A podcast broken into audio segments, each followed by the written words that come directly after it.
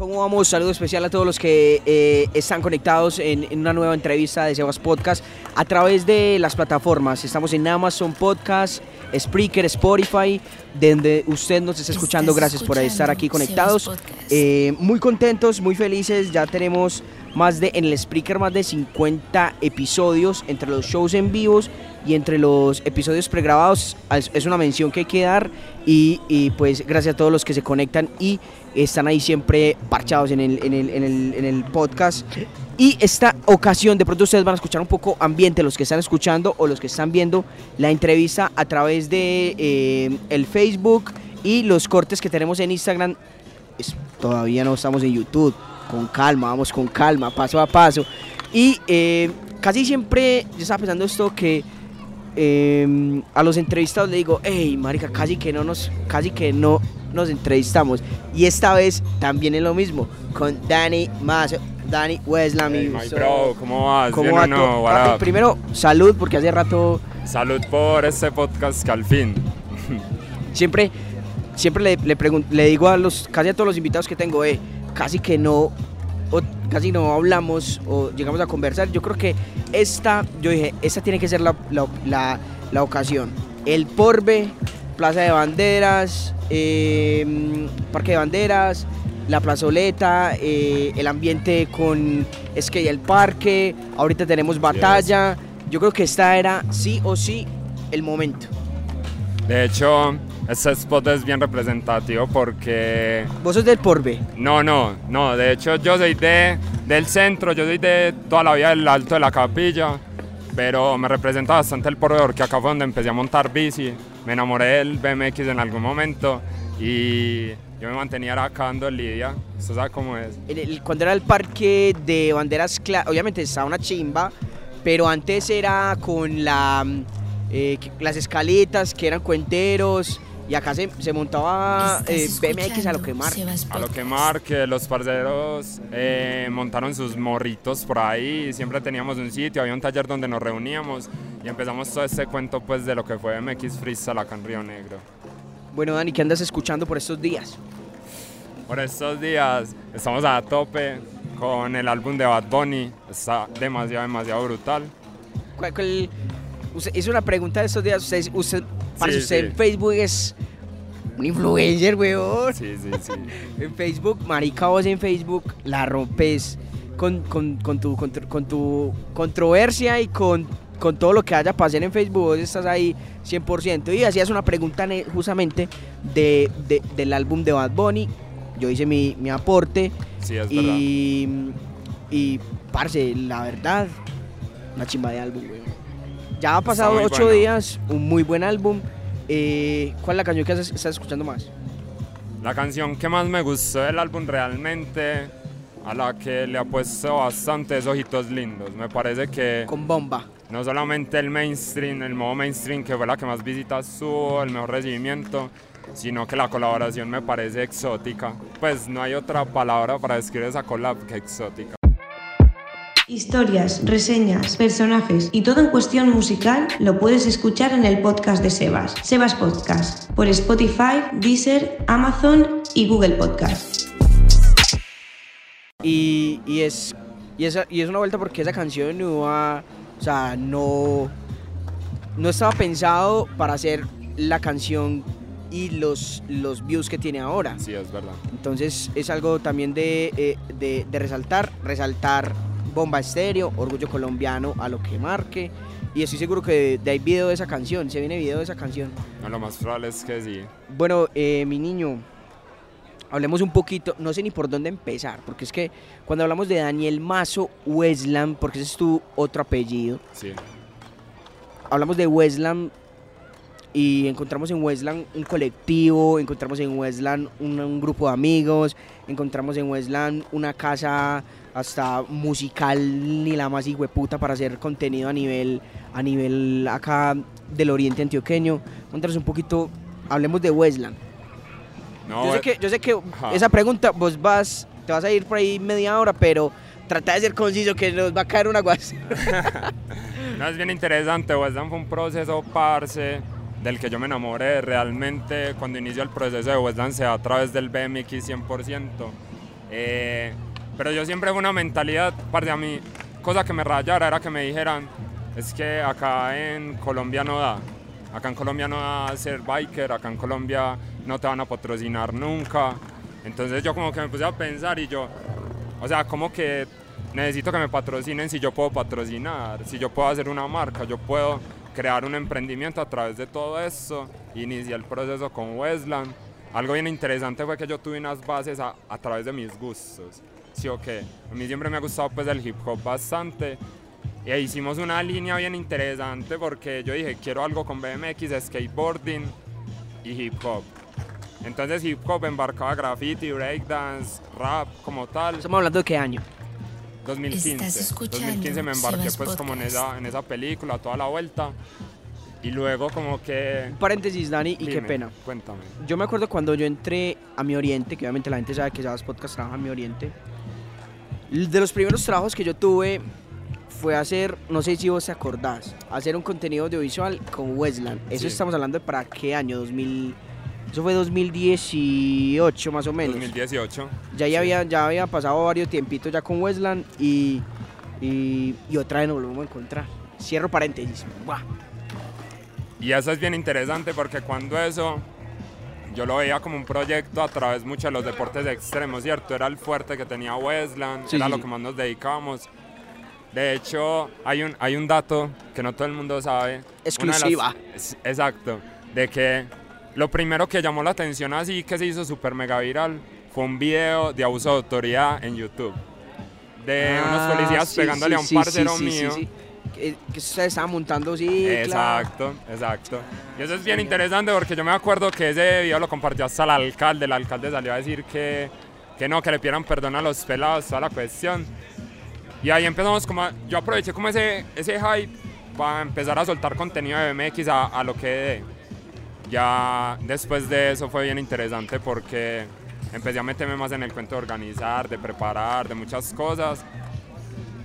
Y llegó a mi vida el freestyle, llegó a mi vida el freestyle pues como con una batalla. A mí siempre me ha gustado mucho el visual. Creo que yo a todos estos cuentos en los que estoy me metí a través del visual. Cuando empecé a montar iba a grabar a los parceros. Cuando empecé el freestyle también iba a grabar a los parceros y empecé a aprender. Pues como que dije, me parece bien interesante, quiero aprenderlo. Y ahí nos metimos de lleno al cuento. Creo que una de las cosas que más me aportó, cambió mi vida totalmente, fue Cahú. Cuando yo conozco Cahú, es una cosa bien densa porque ahí se inicia un proceso de, bueno, voy a organizar mi proyecto. Este proyecto tiene mucha cabida, tiene mucho público, ¿qué puedo hacer más allá de todo eso? Yo creo que ahí con Cahú...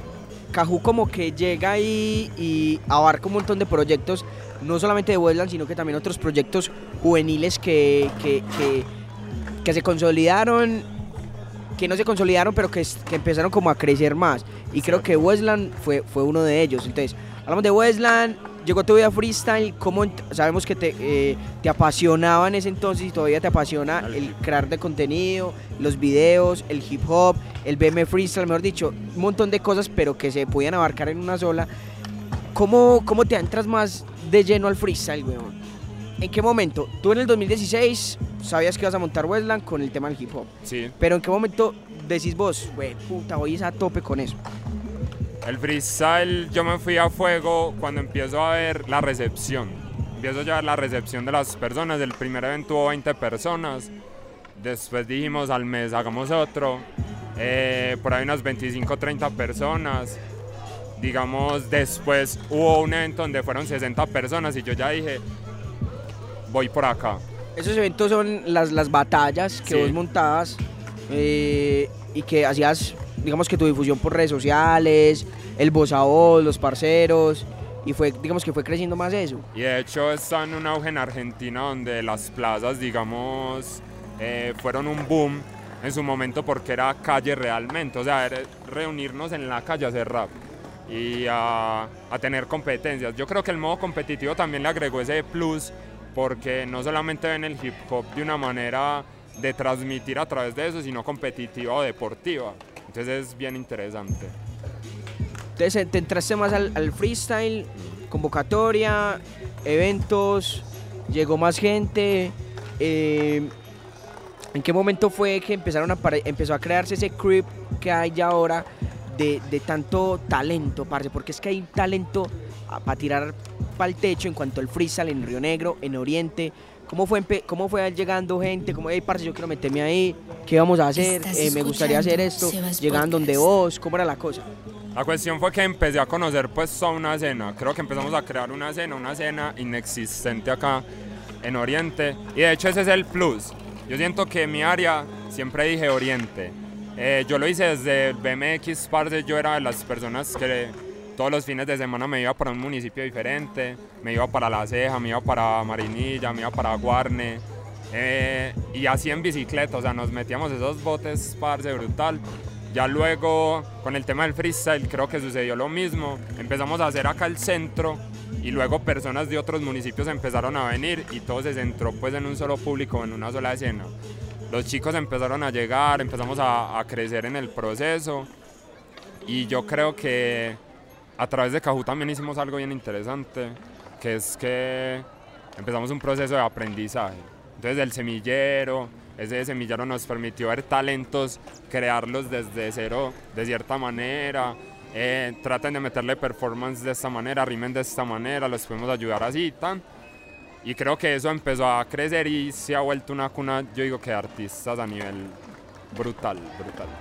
¿Cómo consideras vos que está actualmente la escena del freestyle y del hip hop a nivel Oriente desde que, el, desde que tú con, construiste ese colectivo o de que tú construiste esa cultura? Porque no es colectivo, valga la creación, vos construiste una cultura que de pronto ya se estaba creando o ya sí. había, pero que no, no consolida, como que nadie se había tomado la iniciativa como decir, vamos a hacer todos los viernes en tal plaza o en el Coliseo una batalla.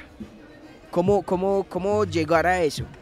Yo consolidé el proceso cuando dije, alguien debería hacerlo, alguien debería hacerlo. Yo lo que hacía era mes a mes, la constancia, la constancia definitivamente fue lo que me llevó a ese proceso, porque mes a mes no faltaba el evento, no falta, no falta, no falta, inclusive al punto de que ahora yo sí considero que está consolidada, porque eh, yo estoy un poco alejado del proceso, digamos, directamente acá de Río Negro, pero entonces ante esa ausencia ya hay personas que son dolientes de, de la escena, entonces ya existe eso. Antes, si yo no organizaba, no había otra persona que organizara, ¿cierto? Entonces yo creo que la constancia fue lo que me llevó a que el proceso fuera tan sólido.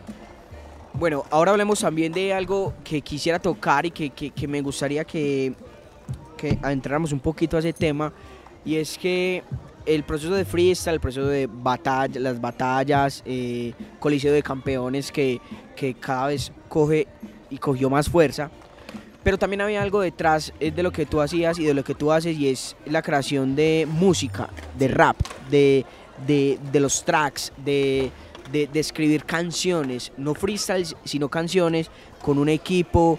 Ahí creo que entra la figura de, porque si hablamos de Dani, hablamos de muchas figuras y de muchas eh, de muchos estilos en cuanto a en, en cuanto a B M X, freestyle y, por ejemplo, Steik, que es tu nombre artístico sí. y musical. ¿Cómo, cómo llegar a eso? ¿Cómo llegaron a eso? ¿Cómo llegaste a eso?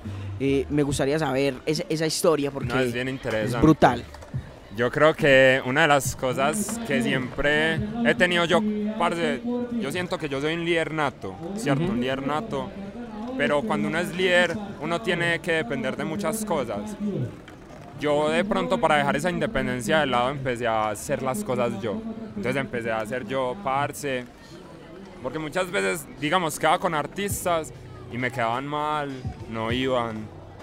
Entonces yo creo que eso fue un detalle que yo dije, yo quiero hacerlo, yo quiero hacerlo, yo quiero hacerlo, al punto, pues, que lo hice real. Sí, sí, sí. Resulta y pasa que para nosotros el cambio se dio luego de cuarentena, entramos a confinación, hicimos uno de los mejores eventos para mí que, que hemos hecho a nivel Oriente. El de Jamba. El de Jamba. Usted sabe que ese evento, ese evento trascendió mucho. Tenemos una persona que hoy fue eh, campeón en España. Tuvimos a Chang en, en Jamba y, y de hecho fue uno de los mejores eventos, casi trescientas personas o inclusive más, no sabemos el dato exacto. Y luego ocho días después caímos en confinamiento. Sí, yo me acuerdo de eso, como si hubiera sido ayer. Sí, eh, ya estamos casi a dos años de que pasó o un poquito más de dos años. Y es bien interesante porque nos tocó transformar el contenido totalmente. Nos habíamos dedicado tanto a la plaza, a las competencias, a hacer eso, que nos fuimos a ver y bueno, ¿qué contenido tenemos en redes? ¿Qué contenido está consumiendo la gente? Entonces nos tocó transformar el contenido y decir, vamos a hacer música, vamos a, a crear producto musical. Y ahí como que me adentré en la aventura de, de la industria musical. También me tocó adquirir una A K A, que eso es, mucha gente no sabe que el A K A fue casi obligado. Porque yo, Pato es Mazo, a mí me dicen Pato Daniel Mazo, Mazo, Mazo, Mazo, pero como estaba tan adentro de ese mundo artístico, quise darle identidad a través de una marca propia, que fue por eso la decisión, digamos, de llegar a Steik, porque ya estaba componiendo, ya estaba produciendo videos, ya estaba participando dentro de los temas que, en serio... Ricardo, llegabas a un momento como que nos terminaba muy reventado una semana, o, o pues porque es que vos... tenés a cargo, vos sos un líder nato, como lo acabas de decir, pero llega, eh, llega un momento donde uno quiere estallar de tanta cosa, ¿no? No, realmente sí vienen muchos momentos de inflexión. Eh, la escena es muy difícil, creo que eh, la parte económica no es un secreto, que no es tan densa acá como en otras escenas, por ejemplo la chilena, la mexicana, la española, escenas donde ya hay gente que vive de esto, ¿cierto? Eh, apenas estamos en esa transformación y creo que al principio sí fue muy duro por ese lado, pero todos los procesos es de dedicarles tiempo. Yo un, tie- un momento que dediqué absolutamente mi vida a eso y eso nos ayudó a lo que es el día de hoy esta escena. Historias, reseñas, personajes y todo en cuestión musical lo puedes escuchar en el podcast de Sebas, Sebas Podcast, por Spotify, Deezer, Amazon y Google Podcast. Bueno, Dani, eh, como para ya ir cerrando, obviamente nos queda un millón de temas por hablar. Eh, muchas felicitaciones porque hace poquito saliste con otro, más de, otro proyecto más, que es con mm, contenidos muy similares a estos y que llenan la cultura de las entrevistas, que llenan la cultura de los podcasts, que llenan la entrevista de toda, de, de, de, de, de, digamos, toda esa gama de... de contenidos, y es el, el, el, el Mobcast. Cuéntanos sí. un poco de eso. El Mobcast surge a partir de un enlace que tuve en San Vicente Televisión. Yo en este momento estoy radicado en San Vicente viviendo. En, en ¿Cómo es? San Beat. San Beat, sí, San Beat. Eh, San Beat Center, le decimos de, o San de Beach. Cariño. No me digas eso, no me digas eso. Eh, y es bien interesante porque... yo en un momento no pensé que fuera a hacer entrevistas, pero siempre está muy de acuerdo en que la escena necesita de muchas cosas. Es decir, no solo se necesita el artista, se necesita el artista, se necesita el productor, del que entreviste, del que haga los visuales, del que haga los diseños. Entonces eso es lo que no entendemos a través de la industria del entretenimiento, el montón de campos que se pueden abarcar. Resulta y pasa que con San Vicente resulta esta, esta propuesta. Y yo le dije, vamos a darle fuego. La propuesta inicialmente es una primera temporada con artistas netamente de San Vicente. Eh, luego la idea es abarcar Oriente, cierto, que es bien interesante. E iniciamos con un artista que la verdad estoy muy contento de tenerlo. Con Freeman. Freeman, Freeman. Muy duro, muy duro, mucho. Freeman es un pilar de, de lo que fue el hip hop a nivel colombiano. Y la verdad eso es un, un placer haberlo tenido en, en el Mobcast. Que, eh, que hablaban con Freeman, como para, para tocar ese tema rápido, que me, yo obviamente me di la entrevista, y de los, de los temas que tocaron, uno de los temas, cuando hablaban de la industria, que al hip hop le hace falta eso, industria. ¿Cuál es su opinión acerca de ese tema? Bueno... yo siento que el método de transformación que tuvo las redes sociales y las plataformas digitales abrió las oportunidades absolutamente para todos. Es decir, que abrió las oportunidades a, a que todas las personas puedan subir su contenido a redes sociales, sus videos los puedan ver. También se pudo ver que las plataformas digitales generan dinero. Entonces, creo que es una oportunidad muy grande para lo independiente. Cierto, antes para vos ser músico era disquera. Si usted no lo firmaba una disquera, no tenía una oportunidad.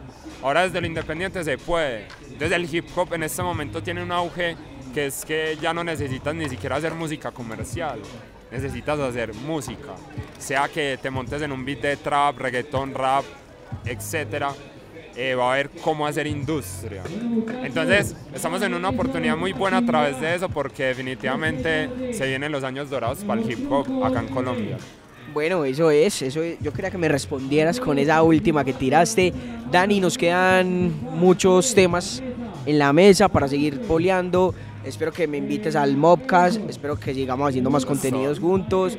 Eh, nada, eh, muchas gracias por aceptar la invitación. Este parche, eh, Coliseo de Campeones, ¿con qué periodicidad viene?